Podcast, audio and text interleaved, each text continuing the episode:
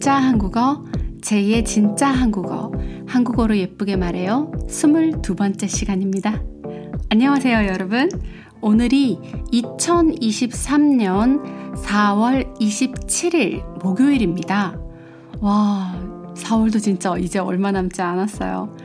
지난번에 말씀드렸듯이 제가 늘 화요일 이렇게 찾아뵀었는데 조금 다양한 여러 요일에 대한 발음을 들려드리고 싶어서 당분간은 목요일에도 왔다가 토요일에도 왔다가 이렇게 왔다 갔다 일요일에도 왔다가 좀 다양한 요일에 찾아뵙겠다고 말씀을 드린 적이 있었어요. 자, 그래서 오늘 목요일에 찾아뵙습니다. 자, 근데 정작 제가 약간 그래도 일정하게 화요일 혹은 화요일 새벽 넘어서 수요일 이렇게 찾아뵙다가, 아, 이번 주는 조금 더 참아야 돼. 이번 주는 목요일. 아, 안 돼. 이번 주 좀 더 참아야 돼. 토요일. 이렇게 자꾸 날짜를 기다려야만 되니까 뭔가 쓸쓸하고 또 빨리 팟캐스트 녹음을 하고 싶고 제가 좀 마음이 외롭더라고요. 제가 이 진짜 한국어 지금 22번째 이야기 뭐 다른 많은 황 이제 에피소드가 많은 팟캐스트들에 비하면 이제 시작된 지 얼마 안 된 팟캐스트지만 제가 굉장히 저 스스로 이 팟캐스트의 마음을 굉장히 많이 의지하고 있고 많이 좋아하고 있구나 이렇게 생각했습니다. 아무래도 제가 이 팟캐스트 녹음하는 거 너무 좋아하는 것 같아요. 자, 그럼 오늘은 바로 주제로 들어갈게요. 오늘의 주제는요. 태도입니다. 오늘은 태도, 태도에 관해서 조금 이야기를 해보고 싶었어요. 사실 주제를 선정하면서, 아, 혹시 주제가 너무 무겁고 재미없게 흘러가는 건 아닐까 고민도 많이 했었어요. 하지만 우리가 살아가면서 타인의 말투, 행동에 의해 상처를 받기도 하고, 또 반대로, 나 자신의 말투나 태도로 인해서 타인에게 상처를 주기도 하잖아요. 비단 이건 뭐 부정적인 영향의 어떤 상처뿐만 아니라 타인의 태도에 감명받고 감동받기도 하고 또 그럴 땐 나 역시 아 나도 저런 태도를 좀 배워야 되겠다. 나도 누군가에게 감명을 주고 감동을 주고 싶다고 생각할 때도 있고요. 그래서 오늘은 우리가 삶을 살아가면서 나 자신이라는 존재를 표현하는 다양한 방식들 중에서 내 존재를 표현하는 다양한 방식들 중에서 특히 태도라는 것이 어찌 보면 어렵기도 하고 또 어떤 방향으로 보면 또 가장 단순하고 간단한 자기 표현이기도 해서 바로 그런 태도, attitude에 대해서 이야기를 해보고 싶어서 태도를 결정을 했어요. 자, 먼저 태도라는 단어에 대한 한국어 사전의 정의를 살펴봤습니다. 한국 포털 사이트 네이버라는 포털 사이트가 있는데요. 거기에 태도라는 단어를 타이핑을 쳐서 검색을 해봤어요. 태도 이렇게 검색을 하고 봤더니 1번 몸의 동작이나 몸을 가누는 모양새 그래서 예시문이 이렇게 나와 있어요. 상사 앞에서 그의 태도는 꽤 당당했다. 그쵸? 몸을 나눈, 몸을 가누는 모양새. 그 사람의 어떤 포즈나 자세, 그 사람의 몸 동작이 굉장히 당당할 때 그런 태도를 의미하죠. 자, 두 번째 뜻. 어떤 일이나 상황 따위를 대하는 마음가짐 또는 그 마음가짐이 드러난 자세. 아, 저 사람은 학습 태도가 참 좋아. 학습을 대하는 태도인 거죠. 학습을 대하는 마음가짐. 아, 내가 공부하는 마음가짐. 여러분들이 우리 진짜 한국어도 들으시면서 어, 한국어 공부를 하는 마음가짐. 학습 태도가 좋다. 이렇게. 세 번째. 어떤 일이나 상황 따위에 대해 취하는 입장. 예를 들어, 어떤 일이 있어도 우리는 기존의 태도를 유지할 것이다. 이상 국어 사전에서 찾아보고 간단한 부분만 말씀드린 내용인데요. 다시 한번 정리를 해보자면 사람의 몸의 동작이나 모양, 그리고 또 어떤 상황에 대한 그 사람의 마음가짐, 또는 그 상황을 대하는 입장, 이 모든 것을 다 태도라고 표현을 해요. 최근에 어떤 일을 계기로 태도의 우아함에 대해서 생각을 좀 해봤어요. 아, 아니죠. 생각을 해본 게 아니고 지금도 생각하고 있는 그죠? I've been thinking. 자, 최근에 제가 가장 깊게 고민하고 생각하는 주제인 것 같아요. 말투가 멋지고 행동이 친절하고 누가 봐도 매너가 좋은 그런 것들도 분명 훌륭하고 멋진 태도이지만 그보다도 화가 날 만한 상황에서 침착하게 대응하고 자기에게 자잘한 불이익, 자잘한 이런 건 작은 사소한 그런 사소한 불이익이 생겨도 누군가를 먼저 배려하고 옳은 일에 대한 기준을 쉽게 바꾸지 않고 또 그러한 상황 속에서 유머를 잃지 않는 것. 그런 것이 우아한 태도다라는 생각이 들어서 그러한 태도를 지니기 위해서, 그러한 태도를 내 것으로 만들기 위해서 나는, 우리는 어떤 노력을 하고 또 어떤 자기 발전을 추구해야 하나, 이런 부분들에 대해서 좀 이야기를 해보고 싶었어요. 뭐랄까요. 정확한, 문맥이 뚜렷한 언어를 구사하되 온화한 말투로, 따뜻한 말투로, 따뜻한 태도로 의사 전달을 한다는 것은 생각보다 어려운 것 같아요. 세상에 수많은 같은 의미의 단어들을 가지지만, 수많은 단어들이 같은 의미, 비슷한 의미의 단어들을 가지지만, 보다 더 부드럽고 긍정적인 단어를, 그 상황에 맞는 단어를 의도적으로 일부러 골라서 적절한 톤, 태도를 갖춰서 사용을 해야 하니까요. 이거는 늘상 내 몸에 배어 있을 정도로 습관화가 되지 않으면 쉽사리 실제 대화가 오고 가는 이 1초보다도 짧은 순간 안에서 할 수 있는 일들은 아닌 것 같아요. 그래서 정말 나 자신을 갈고 닦아야 되는 그런 일인 거죠. 애매한 표현들이 상대에게 혼돈을 줄 수 있기 때문에 보다 정확하고 명확한 표현을 사용하는 것이 시간적으로도 효율적이기도 하고 또 상대에게 오해의 소지를 남기지 않기 때문에 좋은 표현 방법이긴 하지만 때때로는 차갑고 냉정한 인상을 줄 수도 있는 것 같아요. 자칫 화가 나고 흥분할 수 있는 상황에서 뭔가 나의 평정심을 찾고 상황을 객관적으로 바라보기 위한 어떤 나의 그런 멘탈 장치들을 미리미리 평소에 설치해 두지 않으면 화남, 분노, 기분 나쁨 등 이런 매우 부정적인 감정들에 굉장히 쉽게 휩싸이게 되잖아요. 우리가. 언쟁이 벌어지거나 상대에게 엄청 신뢰나 무례를 범할 수도 있는 일이니까요. 그래서 어떤 그런 상황이 뭔가 좀, 뭐, 분노할 만한, 화가 날 만한 상황이 벌어지더라도 그런 상황 속에서 한 걸음 멀어져서 상황을 바라보고 상대의 말이나 태도를 나 자신에 대한 공격, 무례한 행위, 이렇게 개인적으로 받아들이지 않으려고 하는 연습이 필요한 것 같아요. 우리가 운동을, 그죠? 건강해지기 위해서 운동을 하잖아요. 운동을 하면 운동을 하면서 뭐 어, 폐활량도 좋아지고 지구력도 좋아지고 근력도 좋아지고 인내심도 좀 커지는 것 같고 그죠? 이렇게 몸을 단련하기 위해서 운동을 하듯이 우리의 마음가짐, 우리의 정신, 우리의 마인드를 단련하기 위해서도 이러한 상황에 대한 연습이나 생각의 연습이 반드시 필요한 것 같아요.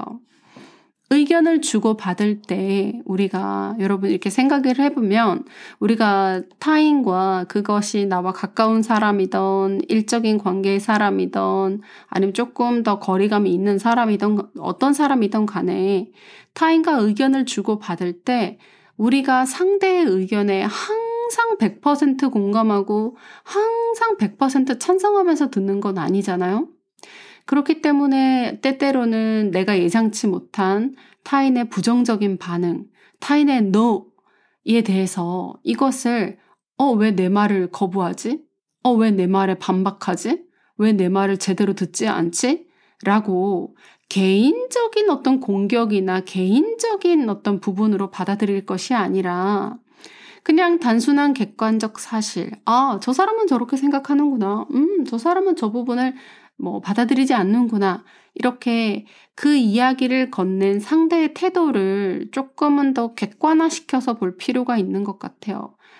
일일이 하나하나, 어, 저 사람은 왜 내가 말하는데 표정이 저렇지? 내가 말하는데 말투가 왜 저래? 이렇게 하나하나 꼬치꼬치 물고 늘어지는 것이 아니라 그 사람의 생각, 그 사람의 어떤 의견, 이런 것들도 잘 경청하는 습관도 우리가 좀 가질 수 있어야 될 것 같아요. 이렇게 조금은 한 걸음 물러서서 생각하는 연습을 평소에 꾸준히 해야 조금 더 침착하고 감정적이지 않는 태도를 늘 유지할 수 있는 것 같아요.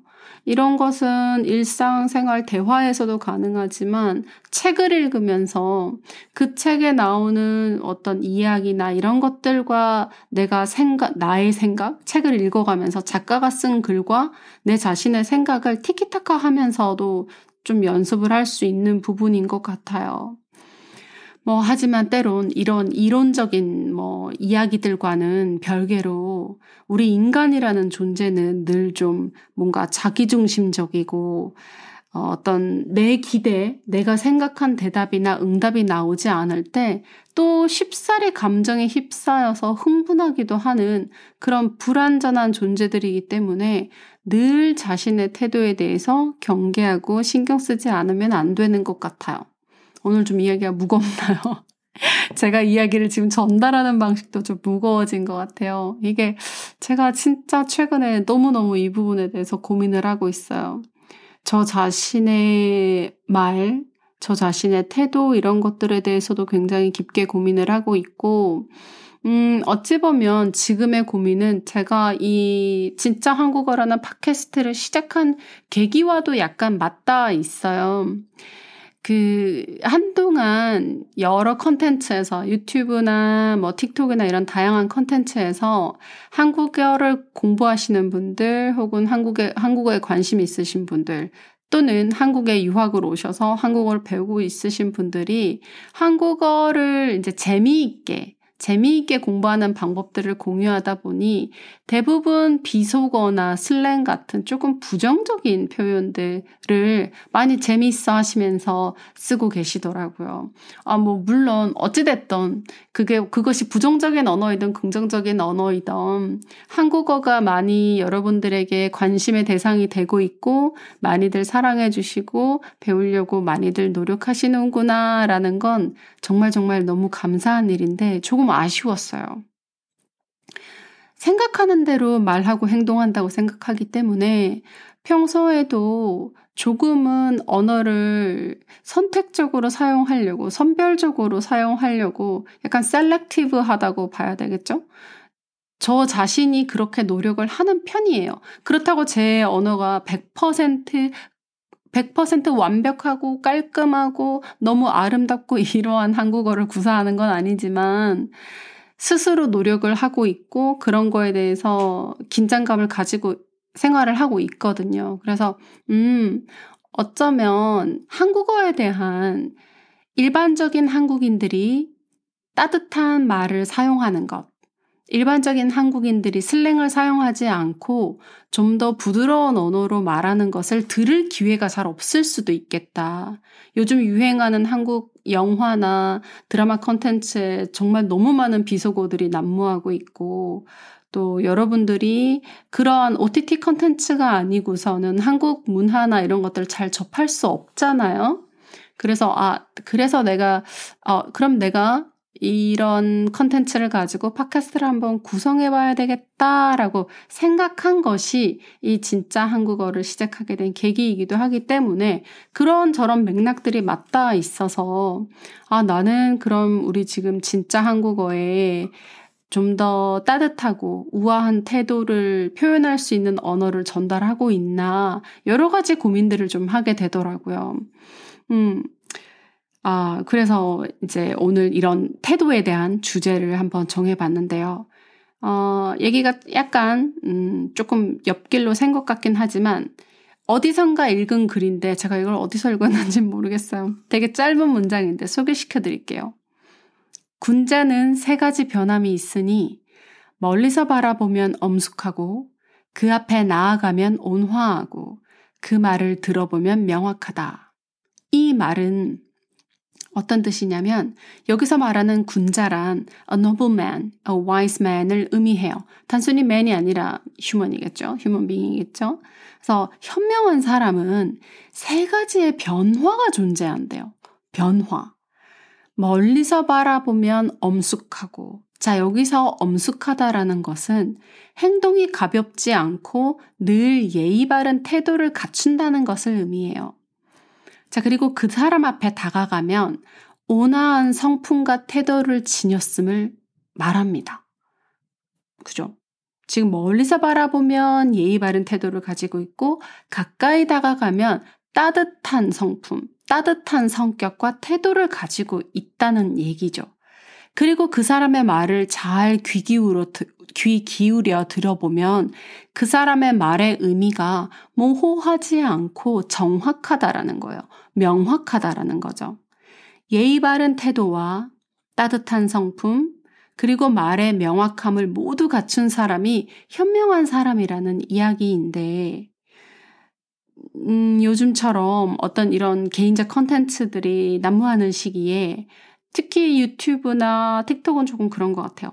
자극적이지 않으면 인기를 잘 얻을 수 없는 그래서 좀 더 자극적이고 강렬하고 음식으로 따지면 굉장히 맵고 짜고 이런 굉장히 스파이시한 이러한 인간형들, 이러한 삶을 보여주는 것들이 요즘 시대에는 인기가 있을지는 모르겠지만 적어도 나 자신을 생각했을 때 저는 그렇게 자극이 강한 스파이시한 양념 같은 삶도 재밌겠지만 그런 것보다는 조금 더 멋지고 우아하고 누군가에게 감동을 줄 수 있는 그런 사람이 되고 싶다.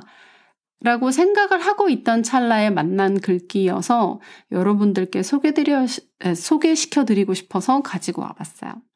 어떠셨나요? 오늘 인간의 태도에 대한 이야기 조금 어려우셨을 수도 있어요. 또는 조금 따분하고, 어, 오늘 컨텐츠 좀 뭔가 따분해. 이렇게 느끼, 느끼셨, 느끼셨던 분들이 있으실 수도 있겠지만, 아, 오늘 좀 긴장했어요. 아, 컨텐츠 내용이 약간 무거워서 그렇다고, 아, 나름대로 밝게 전달해야지라고 했는데, 저도 제가 이 스크립트를 그래도 대략적인 아웃라인을 써놓고 이야기를 하는데, 읽으면 읽을수록 저도 좀 자꾸 생각이 무거워져가지고, 좀 따분했었을 수도 있지만, 또, 반면에 어떤 분들께는 충분히 공감할 수 있고, 아, 지금 내가 고민하고 있는 부분이야. 내가 요즘 스트레스 받고 있는 부분이야. 라고 공감할 수 있는 이야기였을 거라고 생각을 해요. 왜냐면 저 역시 최근에 정말 깊이 고민하고 있는 부분이기 때문이죠.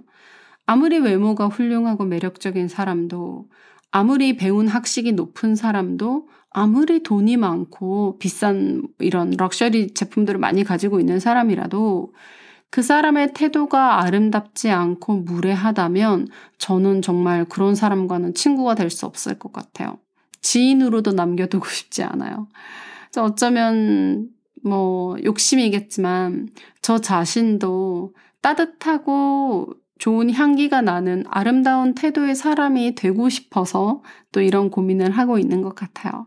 자, 음, 아름다운 태도를 가진 사람이 되고 싶다. 우아한 태도를 가진 사람이 되고 싶다고 고민하는 저 제이의 태도에 대한 이야기였습니다. 재밌게 들어주셨다면 팔로우 꼭 해주시고요. 다음 주에 또 만나요. 안녕! 좋은 하루 되세요.